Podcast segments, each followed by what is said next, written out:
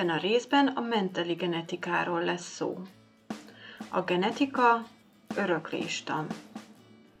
A genetika a génekkel, az örökléssel foglalkozó tudomány. Az öröklődés során a szülők tulajdonságai tovább adódnak az utódokba. A genetikai alapkérdései. Hogyan adódnak át a tulajdonságok nemzedékről nemzedékre, milyen molekuláris szerkezete az anyagi, a genetikai anyagnak, hogyan határozza meg a genetikai agyad, anyag az egyedek tulajdonságait, hogyan változik a genetikai anyag, hogyan alakulnak ki új tulajdonságok. A genetika részterületei klasszikus genetika vagy mendeli genetika az egyedek szintjén vizsgálja a tulajdonságok átörökítését. A sejtgenetika a fénymikroszkóppal megfigyelhető kromoszóma jellemzőket, rendellenességeket vizsgálja. A molekuláris genetika a genetikai anyag molekuláris szerveződését és a molekuláris működését vizsgálja. A populáció vagy evolúció genetika a populációk szintjén zajló genetikai folyamatokat vizsgálja, milyen összetételű és hogyan változik a populáció génállománya, mi az evolúció genetikai alapja. Az alkalmazott genetika, az orvosi genetika, modern állat- és növénynemesítés, a GMO. A géntechnológia a molekuláris genetikai ismeretek alkalmazását jelenti, amely a genetikai anyagot molekuláris szinten módosítja, anyagi mér- genetikai mérnökség, GMO. A gén. A gén az öröklődés anyagi egysége. Klasszikus genetikai génfogalom a gén egy tulajdonság kialakulását határozza meg. A molekuláris genetikai génfogalom szerint első megközelítésben a gén a DNS molekula egy szakasza, amely egy polipeptidlánc aminosav sorrendjét kódolja. Vannak T és RNS gének is. A DNS működése alapján lehet struktúrgén olyan gén, amely DNS-be, RNS-be átíródhat, vagy egy polipeptidlánc aminosav sorrendjét határozza meg, vagy az R és a tRNS molekulákat kódolja, illetve szabályozó régió, amely nem íródik át, a struktúrgének működését, átíródását szabályozza, mint például az operonnál. A fentieken kívül a DNS nagy részt úgynevezett nem kódoló szekvenciákat hulladék DNS tartalmaz. Ezek ismétlődő, ismeretlen funkciójú vagy nem kódoló szakaszok. Az emberek esetén ez a genom körülbelül 90%-a. Az élővilág genetikai anyaga nagy részt a DNS molekulára épül, ugyanakkor ismertek vírusok, retrovírusok, mint például HIV, melyek genetikai anyaga RNS. Alapfogalmak Genom a haploid sejtek egyszeres genetikai állománya egy ivarsejt genetikai anyagának összessége. Kromoszóma alapszám, kromoszóma szerelvény. A fajra jellemző kromoszómák egy sorozata, egyszeres genom, haploid genom.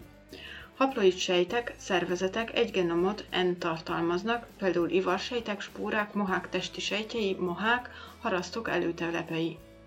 A diploid sejtek vagy szervezetek kétszeres 2N genomot, azaz kettős kromoszóma szerelvényt tartalmaznak, általában a testi sejtek.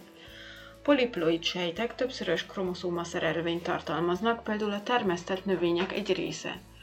Az allél vagy génváltozat a kromoszóma egy adott szakaszán, lókuszán elhelyezkedő gén variációja. A diploid élőlények testi sejtjeikben homológ kromoszómapárokat hordoznak, egy apai és egy anyai változattal, így a gén két kópiájával, alléljával rendelkeznek. Homozigóta egyedben adott allél, két allél teljesen azonos, jelölésük nagyon-nagyon vagy kisá-kisá. Heterozigóta esetben adott két allél különbözik, jelölése nagy A, nagy A kis A. A leggyakoribb allélt úgynevezett vad típusúnak új mintázat, úgy, új változatot úgynevezett mutáns allélnak tekintjük. Az allél lehet domináns, nagy A, vagy recesszív, kis A. A domináns, uralkodó allél hatása elnyomja a recesszív allélt, akkor is kifejeződik, ha egy allél van jelen a heterozigótákban. A recesszív lapangó allél csak párban, homozigóta formában tudja kifejteni hatását. A kodominancia esetén mindkét allél kifejeződik, nem nyomják el egymás hatását. Ilyen például az emberi vércsoportoknál figyelhető meg.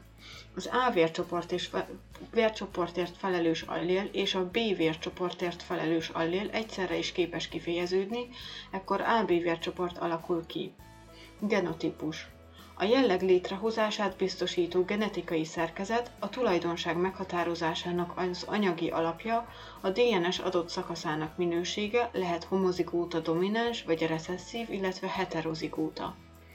Fenotípus a látható megjelenési forma a megfigyelhető tulajdonságok összessége. Emberi DNS, emberi gének. Az emberi genom a petesejt vagy hímivarsejt teljes genetikai tartalma, amely hozzávetőleg 3 milliárd DNS bázispárból áll. Körülbelül 21 ezer gén van a humán genomban. A fehérje kódot ténylegesen hordozó exonok a teljes szekvenciának csupán az 1,5%-át adják. Az összes hasznos információt körülbelül 10%-a hordozza a DNS állománynak, amely tartalmazza tehát az exonokat, másfél százalék, a T és R RNS génjeit, továbbá a gén kifejeződését szabályozó DNS szakaszokat, promoter, operátor régiók.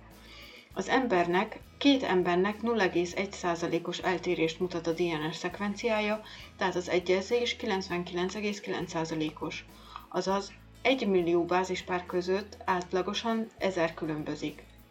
A genompika Szemben a genetikával, amely egyes tulajdonságok öröklésével, egyes gének szerkezetével és működésével foglalkozik, a genomika tárgya az élőlény génjeinek, illetve DNS-ének összessége, a genom vizsgálata. A genomika tehát vizsgálja az egyes genomok szerkezetét, a gének eloszlását, számát, méretét, a génnek nem tekinthető DNS szakaszok szerkezetét, elhelyezkedését és biológiai szerepét, illetve összehasonlítja különböző genomokat egymással. A mitózis Számtartó vagy fonalas osztódás. A mitózis a testi sejtek osztódási, illetve keletkezési módja növényeknél és állatoknál e- egyaránt. Továbbá növényeknél az ivarsejtek is mitózissal jönnek létre. Csak eukariótákra jellemző. Minden mitózis után két utódsejt keletkezik, melyek genetikailag azonosak egymással és az anyasejtel, mutációtól, másolási hibáktól eltekintve.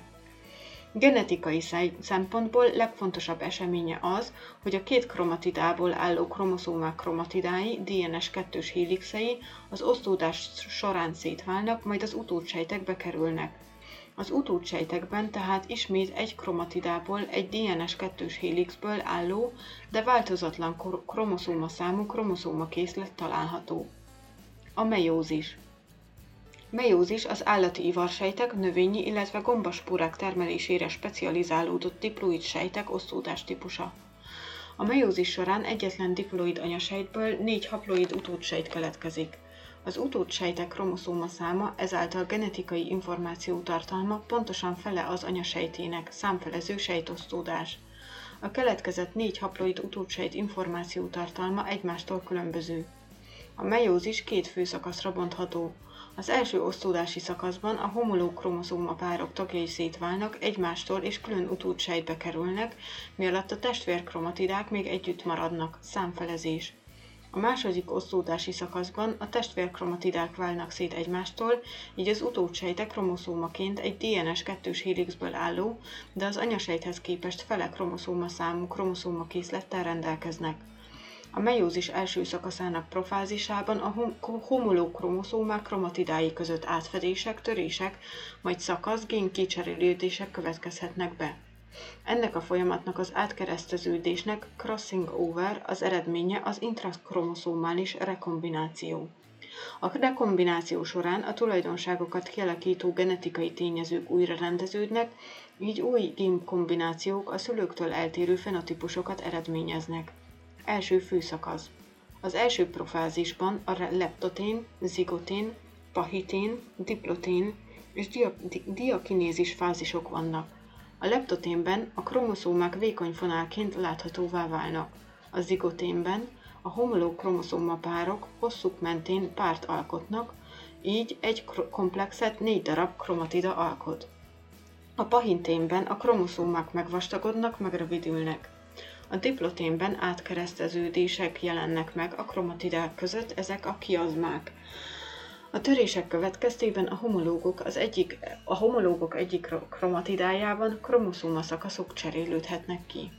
Diakinézisben a kromoszómák tovább rövidülnek, a maghártya eltűnik. Az első metafázisban a homológok az egyenlí- egyenlítői síkban rendeződnek, a homológok a centromereikhez az ellenkező pól- pólushoz tartozó húzófonalak tapadnak. Az első anafázisban a homológ párok tagjai az ellenkező pólusra jutnak, számfelezés. A telofázis első szakaszában kialakul a sejtmembrán, de a DNS szintézise nem következik be. Az első osztódás redukciós, mert a kromoszómák számát a felére, haploid számra n csökkenti az utódsejtekben. A második főszakasz lényegében egy szabályos mitózis. A második profázis megrövidült haploid kromoszóma számot mutató kromoszómák látszódnak, a második metafázisban a kromoszómák az egyenlítői síkba rendeződnek és a kromatidák szétválnak, a második anafázisban a húzófonalak az ellentétes pólusokra viszik a kromatidákat, és a második telofázisban kialakul a sejtmembrán, majd a mem- magmembrán négy haploid utódsejt keletkezik. Az utódsejtek genetikai vari- variabilitása. A rekombináció során olyan haploid génkombináció jön létre, amely különbözik a szülői génkombinációtól. Kétféle rekombinációt különböztethetünk meg, az intrakromoszómális és az interkromoszómális. Az intrakromoszómális kromoszómán belüli rekombináció. A meiózis profázisában történik a homológ kromoszómák egy-egy kromatidája között. Az interkromoszómális független rekombináció szintén az első főszakaszban zajlik a homológ kromoszómák véletlenszerű szétválásának köszönhetően. Egy kromoszómapárnál két lehetőség, kettő kromoszómapárnál négyféle ivarsejt keletkezhet, három kromoszómánál már nyolcféle, N kromoszómapárnál pedig kettő az n-féle ivarsejt jöhet létre. Az embernél 23 pár kromoszómánál körülbelül 8 millió 400 ezer féle ivarsejt képződhet ez alapján. A rekombináció és így az ivaros szaporodás az alapja a genetikai változatosságnak, a populációk genetikai diverzitásának, amely az evolúció genetikai alapját teremti meg. Az ivaros szaporodás során az alábbi események a véletlenszerű tulajdonságkombinációk végtelen lehetőségét biztosítják. Az ivarsejtek véletlenszerű találkozása, az átörökítő DNS átrendeződése rekombináció, homológok szétválása, illetőleg a DNS szerkezetében beálló változás vagy mutáció. Mendeli analízis, klasszikus genetika, allélikus kölcsönhatások. Gregor Mendel 1822-től 1884-ig élt. A genetikai tudományának megalapítója, középiskolai szerzetes tanár volt. Gondos keresztezési kísérleteket végzett a Kolostora kertjében 1857 és 1868 között. Csupán néhány kiragadott tulajdonságot vizsgált, sok adatot gyűjtött, melyeket leírt, statisztikailag értékelte az eredményeket. Kerti borsóval dolgozott, ennek sok változata van. A növény önmegtermékenyítő, de könnyen keresztezhető is, rövid tenyészidejű, sok utódot hoz létre. A tulajdonságpárokra, amelyeket vizsgált, mindig úgynevezett tiszta vonalakat, homozigóta vonalakat választott, melyeket önmegtermékenyítéssel hozott létre. Az alábbi tulajdonságokat vizsgálta. A borsószem alakja, ami lehet kerek és szögletes, felülete sima vagy ráncos.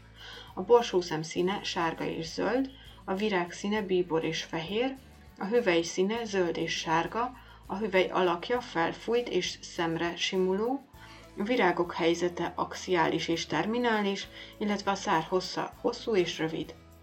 Mendel törvényei. A gaméta tisztaság elve. Egy ivarsejt az adott tulajdonságpárból csak az egyik tulajdonságot hordozza. Az uniformitás elve. Mendel első törvénye. Két eltérő, például lila-fehér tiszta homozigóta szülői vonal közötti kereszteződés első utód nemzedéke egy, egyöntetűen egyforma, uniform, heterozigóta lesz. A reciprocitás elve.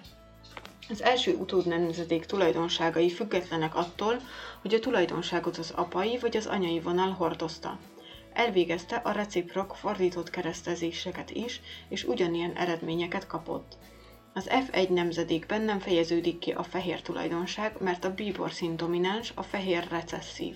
Egy domináns fenotípusú egyed genotípusát úgynevezett tesztelő keresztezéssel lehet megállapítani, melynek során egy recesszív fenotípusú homozigóta egyeddel kell keletkezni, keresztezni.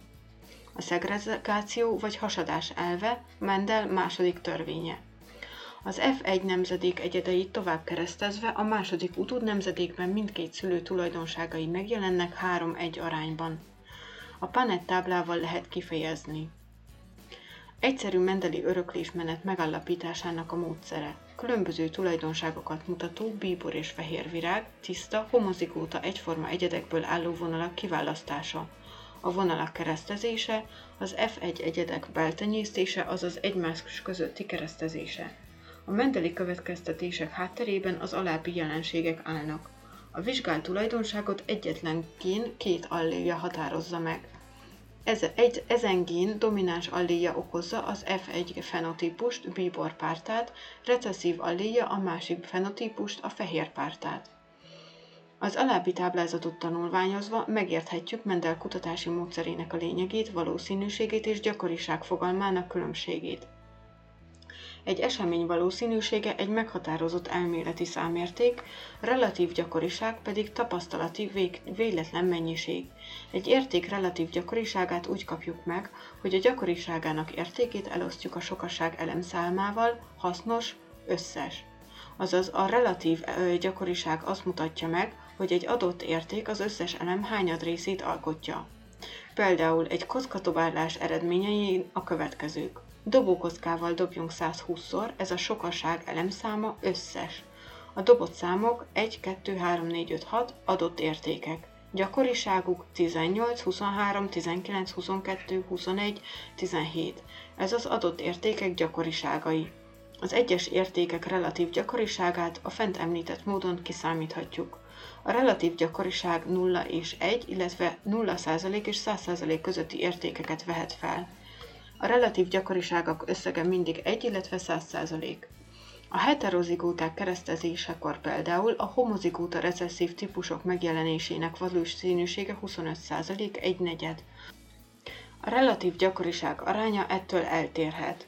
Minél nagyobb számú keresztezést végzünk, annál jobban közelít az eredmény a várt arányhoz. Mendel magyarázata. Az öröklődést meghatározó faktoroknak, ezeket ma géneknek nevezzük, elkülöníthető részecske természetük kell, hogy legyen, mivel a fenotípusok nem keverednek, vagy lila, vagy fehér. Minden egyed egy faktorpárt, azaz két gént hordoz egy adott tulajdonságra. Az ivarsejtek termelődése során a faktorpárok, allélpárok tagjai szétválnak egymástól, és külön ivarsejtekbe jutnak, melyek így az allélpároknak csak egy tagját hordozzák. Az ivarsejtek zigótává egyesülése véletlenszerű, nem függ a hordozott gének természetétől. Eddig egy allélpár által meghatározott tulajdonság öröklődését vizsgáltuk, az ilyen öröklésmenet egygénes vagy monohibrides öröklődésnek nevezzük. Két tulajdonság egy párban, dihibrid, különböző növények ör- öröklésmenete. Független öröklődés törvénye, Mendel harmadik törvénye. Kimondja, hogy egyes tulajdonságok egymástól függetlenül öröklődnek. Ez azonban csak akkor igaz, ha a vizsgált tulajdonságokat meghatározó gének nem ugyanazon a kromoszómán egymás közelében vannak. Ellenkező esetben ugyanis kapcsoltságról, kapcsolt öröklődésről beszélünk, mert ilyenkor a kapcsolt tulajdonságok jellemzően együtt öröklődnek tovább, ebben az esetben nem érvényes ez a szabály. Mendel által tulajdon, vizsgált tulajdonságok nem ilyenek voltak monohibrid kereszteződésekben külön-külön háromnegyed és egy negyed hasadást mutat F2 nemzedékben. Együtt vizsgálva F2 nemzedékben 9-3-3-1 fenotípus arányt kapunk. A mag alak génje a mag szín génjétől függetlenül öröklődik. Mendel törvények a kromoszómák és a rajtuk található gének meiózis során tanúsított viselkedésre vonatkoztak. A Mendeli törvények tehát általános érvényűek az élővilágban minden olyan élőlényre nézve, amelynek meiózisa van. Egy egyedben egy génnek csupán két alléja létezhet, de a populációban többnyire kettőnél több allél fordul elő. Polimorfizmusról beszélünk, amikor egy adott jelleg két vagy több normális változata fordul elő a populációban. A növények és állatok az emberi populációi nagyon változatosak, polifomorfok. Ennek az oka az, hogy a populációban minden egyes génre nagyszámú allél létezik, és ezeknek minden egy egyed egy egyéni kombinációját tartalmazza. Eltérés a mendeli számarányoktól. A Mendeli számarányok fenotípus szintjén való megnyilvánulása szigorú feltételekhez kötött.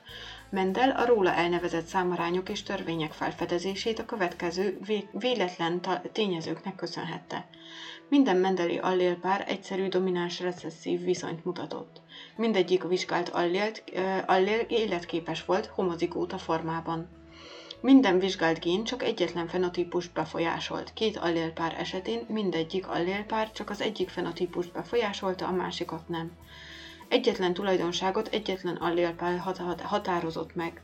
Minden mendeli fenotípus génje különböző kromoszómán volt található. Mindegyik vizsgált fenotípusa jól azonosítható volt, mert nem függött környezeti hatásoktól és a genetikai háttértől. Mendele kísérleteiben valójában egyetlen fenotípus követésével egyetlen kromoszóma átörökítését modellezte. A mendeli törvények ezért a kromoszómák meiózisbeli viselkedését írják le, ami általánosan érvényes bármely gén öröklődési vizsgál- mintázatára. Számos öröklésmenetet ismerünk, ahol az előbb felsorolt feltételek nem érvényesek, ekkor gyakran, de nem mindig egy fenotípus vizsgálatokor fenotípus szinten eltérést tapasztalunk a klasszikus Mendeli 3-1 és 9-3-3-1 szám arányoktól. A Mendeli genetika kiterjesztése a dominancia viszonyok lehetséges változatai. A nem teljes dominancia esete, intermediár öröklésmenet, inkomplet dominancia vagy kombudominancia, mint a vércsoportok alléjainak viszonyánál. Többszörös allélek, például AB0 vércsoport vagy allélsorok.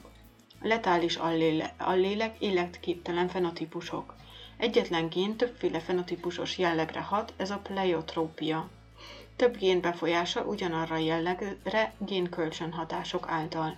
Kapcsolt öröklődés, amikor a jellegeket meghatározó allélek azonos kromoszómán vannak. A dominancia viszonyok lehetséges változatai, a nem teljes dominancia esete.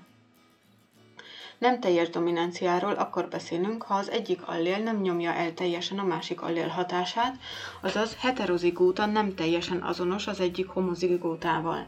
Ennek két esetét említjük meg, az intermediár és a kodomináns öröklésmenetet. Az intermediár öröklésmenet tiszta vonalú piros és fehér virágú csodatölcsér növények keresztezéséből származó F1 nemzedék virágai rózsaszínűek.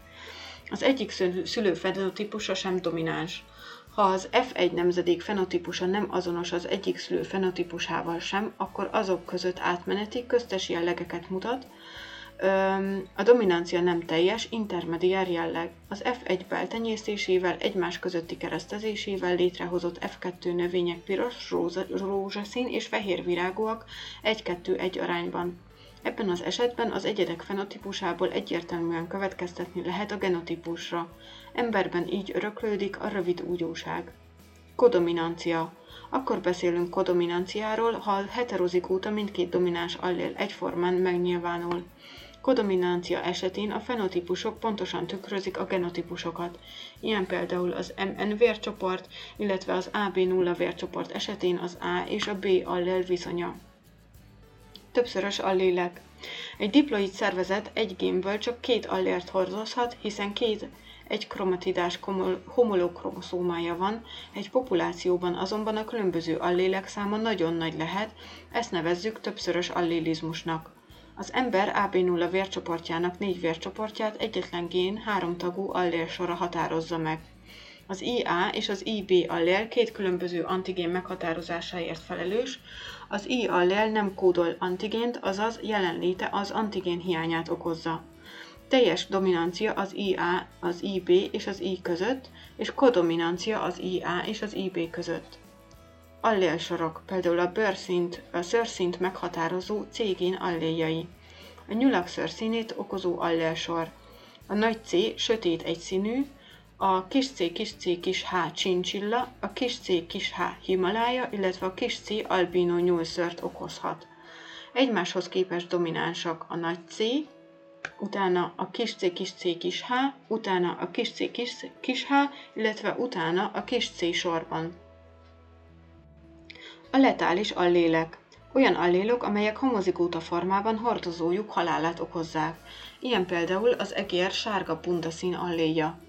Az egereknek bundaszínüket tekintve kétféle változata ismert, az úgynevezett normális és a sárga.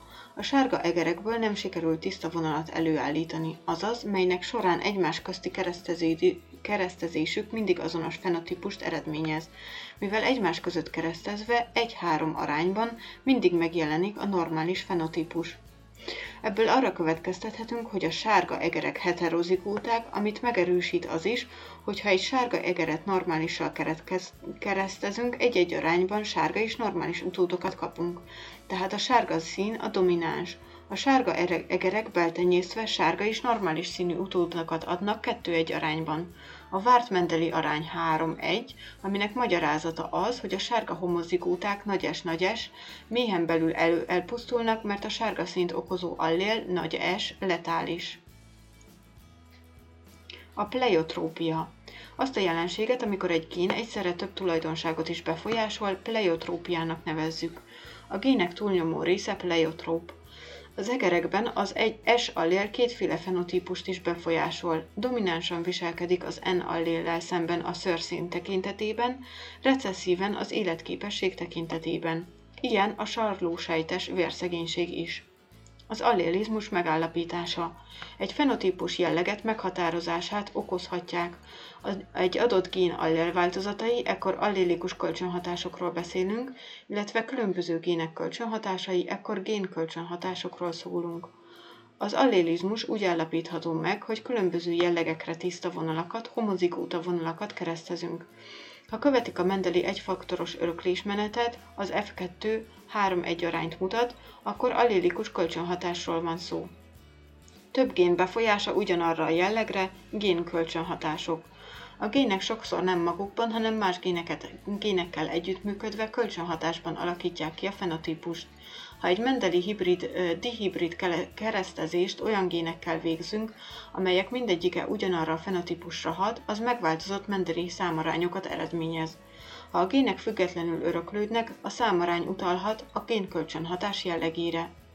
Domináns gének kölcsönhatása a kettős dominancia. A baromfitaré alakjának meghatározását két génpár alléjai alakítják, a nagy R kis R és a nagy B B. A két gén négyféle fenotípust eredményez. Dió, ha mindkét génből legalább egy domináns allé jelen van. Rózsa vagy borsó, amennyiben csak az egyik gén alléjai dominánsak. Az R gén allél domináns jelenlétekor rózsa, a B gén allél domináns jelenlétekor borsó. Egyszerű taréj alak, ha mindkét gén recesszív alléjai vannak csak jelen. Külön-külön domináns formában az R és a B gén kialakítja a rá jellemző fenotípust, ugyanakkor amennyiben a mindkét gén domináns alléja jelen van, új fenotípus, a dióforma jön létre, ez a kettős dominancia. A homozigóta dió és a homozigóta egyszerű formák keresztezésekor F2-ben 9-3-3-1 arányban kapunk különféle fenotípusos egyedeket. A domináns episztázis. Episztázisnak nevezzük azt a jelenséget, amikor egyik gén bizonyos alléja elfedi, illetve megakadályozza egy másik gén megnyilvánulását. Domináns episztázis, amikor a nagy A gén domináns alléja elnyomja a másik nagy B gén alléjainak hatását. Például a lovak szőrszíne így öröklődik. Az eredmény F2-ben 12-3-1. A recesszív episztázis. Az egyik gén recesszív alléja homozigótában, homozigóta formában kisá-kisá elnyomja a másik gén domináns alléjainak hatását, például így öröklődik a rákcsáló szőrszíne. Az eredmény F2-ben 9-3-4. Alternáló gének. Ilyen esetben az egyes gének külön-külön ugyanazt a fenotípust alakítják ki, mint egy alternatív módon. Ugyanakkor domináns alléjaik együttes előfordulásakor önálló új fenotípus jön létre. Így öröklődik például a tök termés alakja. Az eredmény F2-ben 9-6-1 arány. A komplementer gének. A két különböző, a két különböző gén alléjainak hatása kiegészíti egymást, egy adott fenotípus csak akkor jelenik meg, ha mindkét génből jelen van a domináns allél, külön-külön egyik sem képes a jelleg kialakítására. Így öröklítik például a kukorica szemszívne. Az eredmény F2-ben 9-7 arány. Egyébként kölcsönhatások. Konkuráló gének 10-3-3 arányban az nagy A és a nagy B külön-külön önálló fenotípust hoznak létre. Ilyen a kacs kanyarodása. Inhibitor gének 13-3 arányban, ilyen a baromfitol színe. Ugyanaz, mint az előbb, csak itt az nagy A-nak nincs önálló fenotípusa, ugyanaz, mint a kis A, kis A, kis B, kis B-nek, azaz nincs pigmentképződés. Pigmentképződés csak akkor lehet, ha az A allél recesszív formában jelen, van jelen, nem nyomja el a nagy B gén termékét.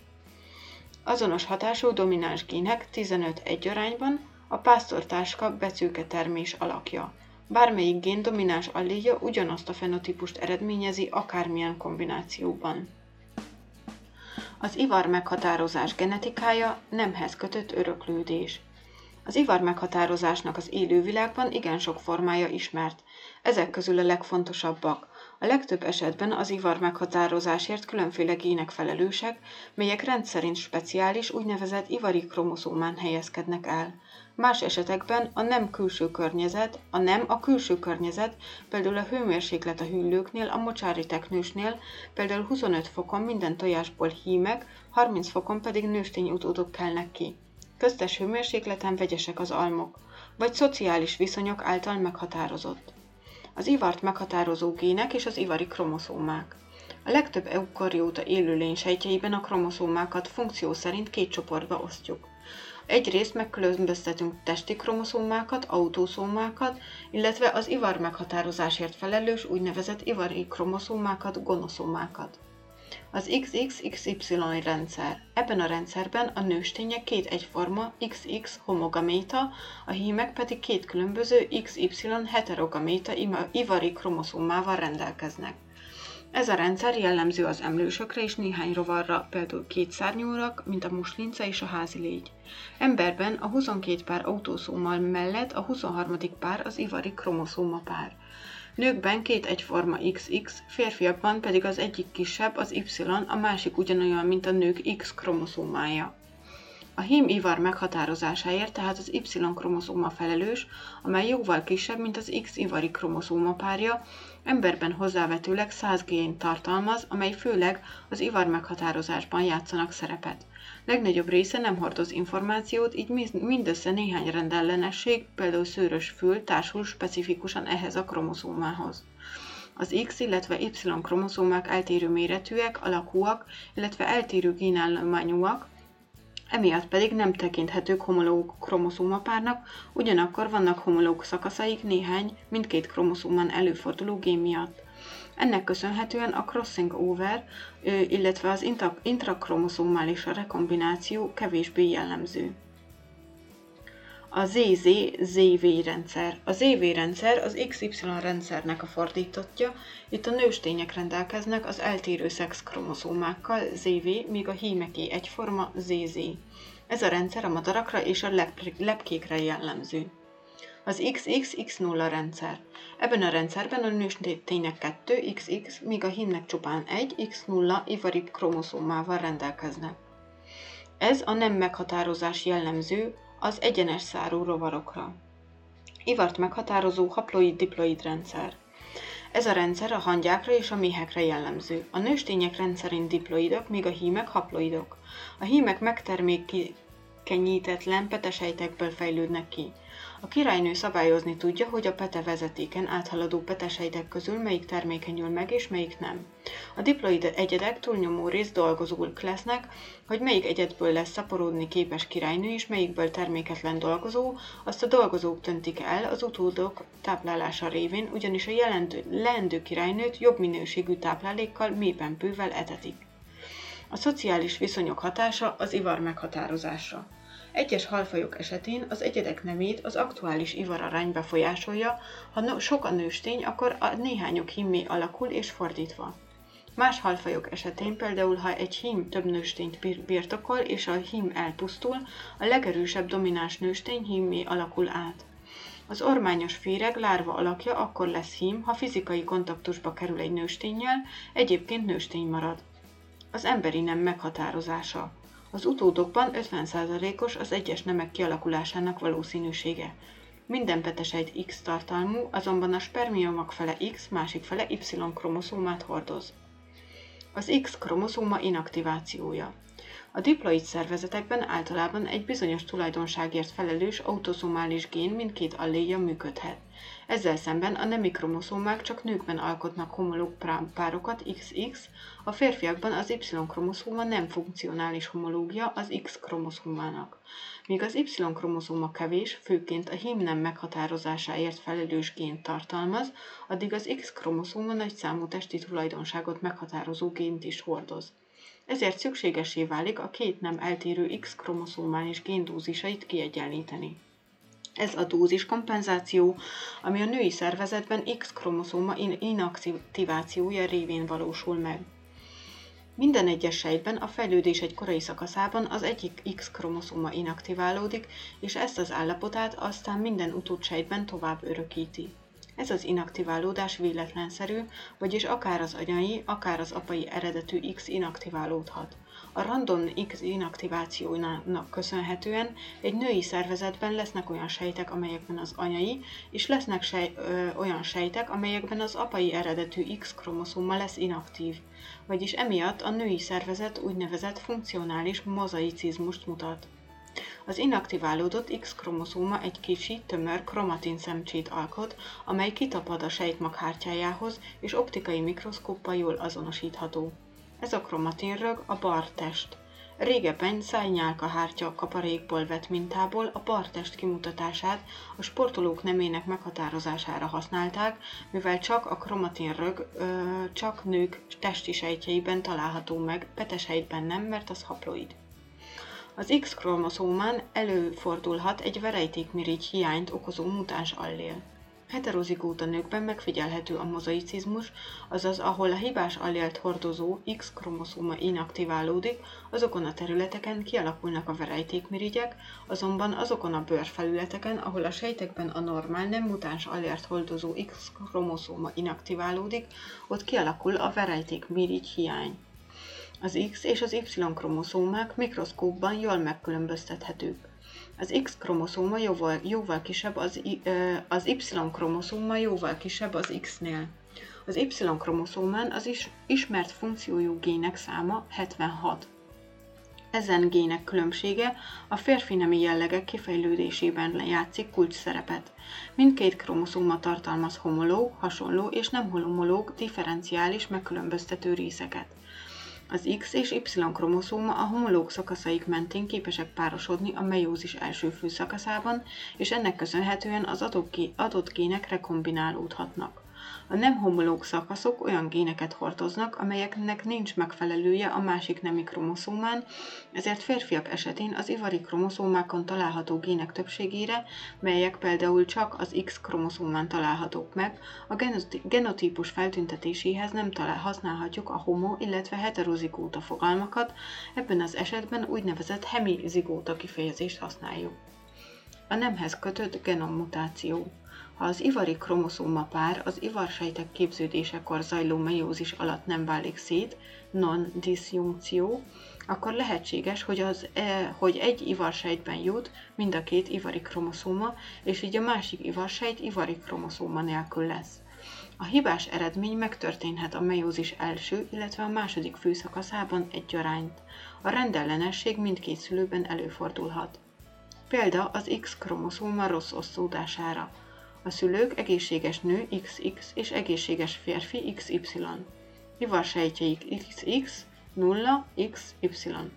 Az első generáció lehetséges utódai. XXX tripla X szindróma, XXY Klinefelter szindróma, X0 Turner szindróma, illetve Y0 életképtelen. X0 Turner szindróma jellemzői. A sejtekben 45 kromoszóma van, gyakori, hogy csak egyes sejtcsoportjaikban hiányzik az egyik X-kromoszóma. Nincs a sejtekben szexkromatin. Az egyén alacsony növésű, külsejében nő, melle és petefészkei fejletlenek, ovulációja nincs, szellemi fejlődésben esetleg visszamaradhat, szívfejlődési rendellenességek alakulnak ki, gyakori a trapéz alakú nyaki bőrredő és a tarkon mélyen lehúzódó haj. XXY Klinefelter szindróma jellemzői. 47 kromoszóma van sejtenként. A sejtekben szex kromatin található. Az egyén magas, túlsúlyos, külsődlegesen férfi, szellemileg rendszerint visszamaradott, heréi fejletlenen, szörzete gyér, zsír eloszlása mellenőjes. XXX a tripla X szindróma. 47 kromoszóma van sejtenként, két szex kromatin figyelhető meg, sokan szellemileg visszamaradottak, nemi fejlődésben elmaradtak, de akár több gyerekes anyukák is lehetnek. Az ivarral kapcsolatos öröklődésnek több formáját lehet megkülönböztetni. Nem által befolyásolt jelleg, ahol egyes autoszomális gének az egyik nemben jobban kifejeződnek, például kopasság, illetve a nemhez kötött jelleg, amikor a kérdéses tulajdonság génje a nemi kromoszómán található meg. A nem által befolyásolt jellegek. Olyan autoszomális jellegek, ahol a heterozigóta fenotípusát neme befolyásolja, vagyis a tulajdonság az egyik nemben erősebben kifejeződik.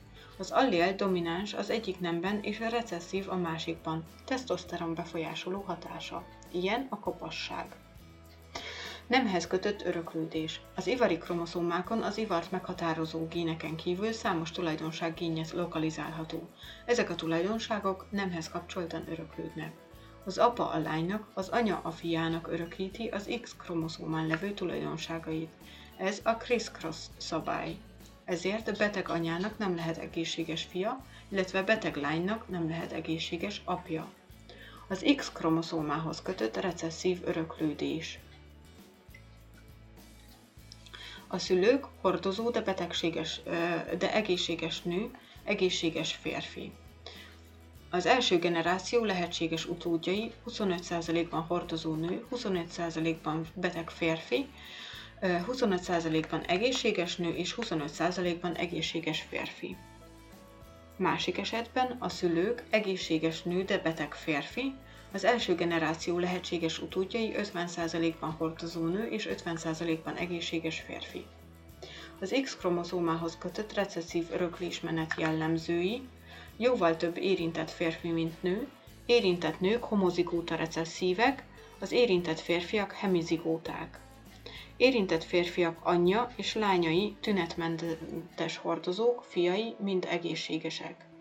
Érintett nők ritka, apja és valamennyi fia is érintett, lányai tünetmentes hordozók. A fenotípus tehát egy-egy generációt is átugorhat. X kromoszómához kötődő rendellenességek, ilyen a vörös-zöld szintévesztés, hemofília, fogzománc elszíneződés, öröklött látóideg sorvadás, öröklött far- farkasvakság, izomsorvadás. Y kromoszómához kötött rendellenességek a fő túlzott szőrössége vagy sündisznóbőr. Az Y-kromoszómához kötött öröklődés jellemzői. Kizárólag férfiak érintettek, érintett férfiak apja is érintett, érintett férfiak valamennyi fia is érintett, a fenotípus minden generációban megjelenik. Az ecetmuslinca szemszínének öröklődése. Az ecetmuslica a genetikai kísérletek kedves, kedvelt modell állata, mivel könnyen tenyészhető, rövid az életciklusa, sok utódot hoz létre, nagy számú mutációval kialakított változata van, aminek köszönhetően statisztikusan jól elemezhető, továbbá a kromoszomális ivar meghatározása hasonló az emberhez. A musliták szemszínének, szemének színe lehet piros, domináns vagy vad típus, illetve lehet fehér, recesszív, illetve mutáns.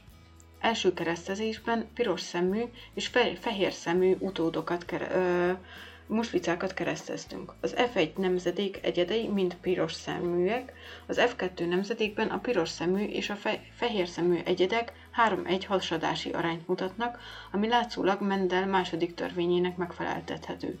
Azonban a fenotípusok nemek szerinti megoszlásában más eltérés tapasztalható.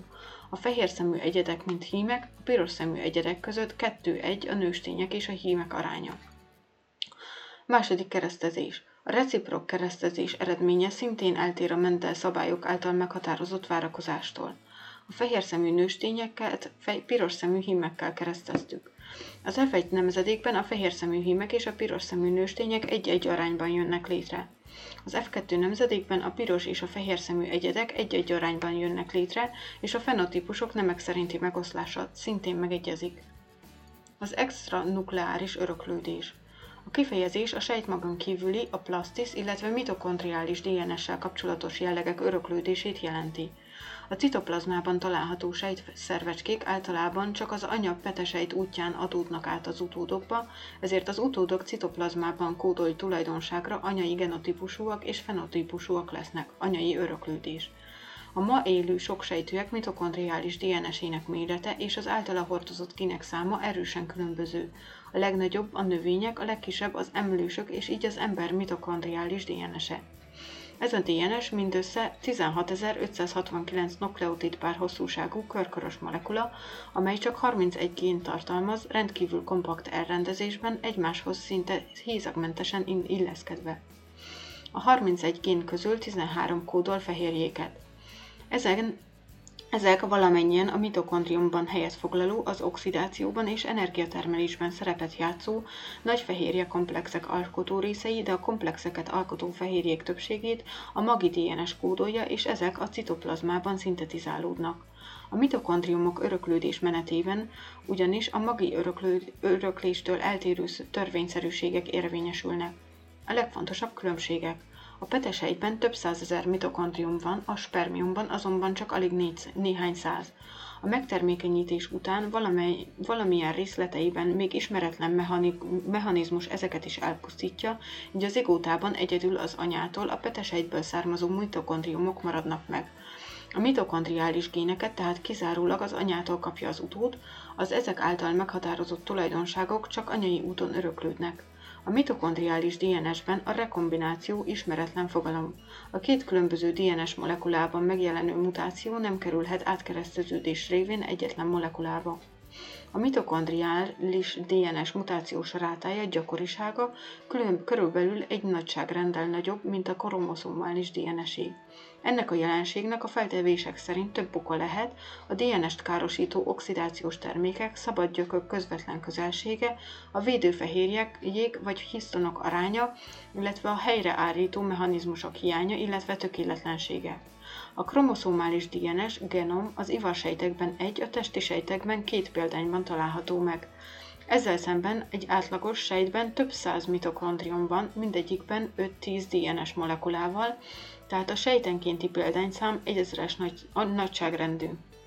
Ennek az a következménye, hogyha a mitokondriális DNS replikációja megkettőződése során mutáció lép fel, ez nem jár semmiféle közvetlen következménnyel, hiszen a sejtben lévő több ezer normális DNS molekula mellett csak egy lesz a mutáns.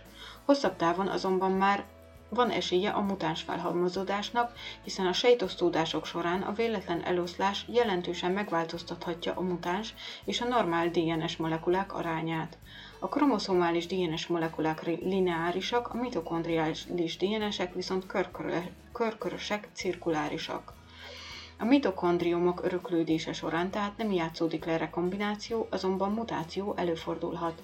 A mitokondriumok mutációját elsősorban a sok ATP-t igénylő izom és idegsejtek is ínylik meg, így az anyai öröklődés mutató tulajdonságok elsősorban az izom, valamint az idegsejtek működését érintik. Az anyai öröklődés. Anyai öröklődésről beszélünk, amikor az adott tulajdonságokat kizárólag az anyai szülő határozza meg. Ebben az esetben olyan tulajdonságok öröklődéséről van szó, amelyeket nem a sejtmag kromoszómáinak DNS-e, hanem a petesejt citoplazmájában lévő mitokondriumok, kloroplasztok és ha vannak, endoszimbióta baktériumok DNS-e határoznak meg. Olyan DNS-ek, amelyek csak az anyától származnak az utódokba. Az anyai hatás, illetve a citoplazmatikus öröklődés az a jelenség, amikor az utód valamely tulajdonságát a petesejt citoplazmájában lévő elsősorban RNS és fehérje molekulák határozzák meg.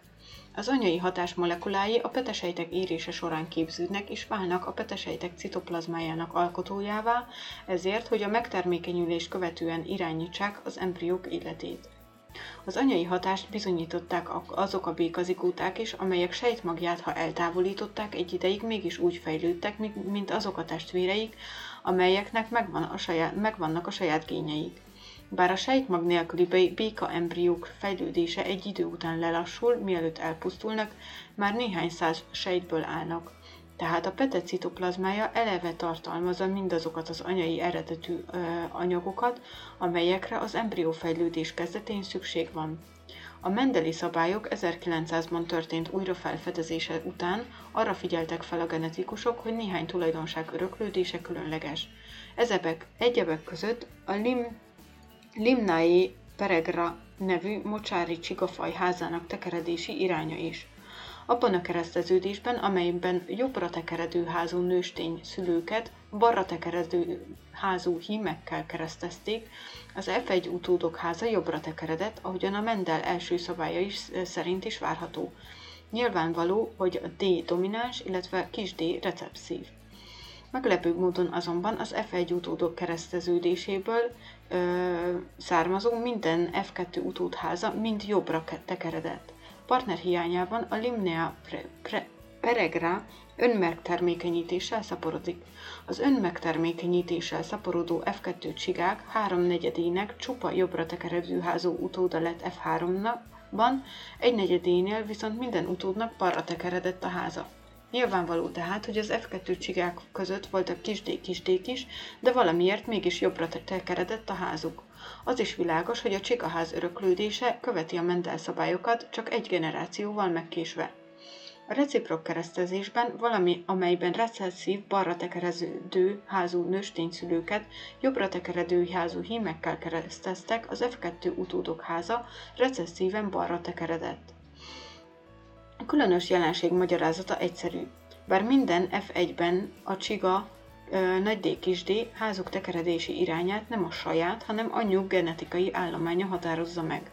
A csigaház feltekeredése attól függ, hogy tesz-e vagy sem az anyapetesejtjeinek citoplazmájában ö, olyan fehérjét, amely meghatározza a makorsó rendszer irányát az igóta első sejtosztódásai során. Ha tesz, a nőstény hordozza a nagy D allélt, az utódháza jobbra tekeredik. Ha nem tesz, a nőstény kis d kis d, az utódháza balra tekeredik mint hogy annak a fehérjének a szintézisét, amely a magasó rendszer hiányát meghatározza, az anyai, anyagínjai kódolják, érthető, hogy a csikaház tekeredési irányát anyai eredetű, a pete citoplazmájában lévő fehérje határozza meg. A gél elektroforézis a gél elektroforézis leggyakrabban nukleinsavak és fehérjék méret szerinti elválasztására használják. A gél elektroforézis segítségével a makromolekulákat három fizikai tulajdonságuk, méretük, alakjuk és töltésük alapján tudjuk eleválasztani. A gél elektroforézis alapelve, hogy a töltéssel rendelkező molekulák elektromos térben össztöltésüknek megfelelően az ellentétes töltésű elektróda felé vándorolnak. A vándorlás sebessége többek között függ a molekula töltésétől, tömegétől és alakjától is. A gél egy térhálós szerkezetű anyag, amely a molekulák méretétől alakjától függően lassítja annak mozgását. Ha a molekula mérete kicsi, a pórusokhoz képest gyorsan mozog, ha nagy, a molekula szinte mozdulatlan marad a gélben. Méret szerinti elválasztás esetén az ismeretlen mintáik mellett mindig kell futtatnunk egy ismert, tömegű, hosszúságú fehérjéket, nukleinsavakat tartalmazó úgynevezett molekulamarkert. A megfelelő ideig történt futtatás után a feszültséget kikapcsoljuk, és a gélt megfestjük, például a nukleinsavak esetében valamilyen a nukleinsavakhoz kötődni képes fluoreszens festék oldatával, majd az elválasztott nukleinsavakat a fluoreszens festékkel gerjeszteni képes fényjel, például UV fényjel láthatóvá tehetjük.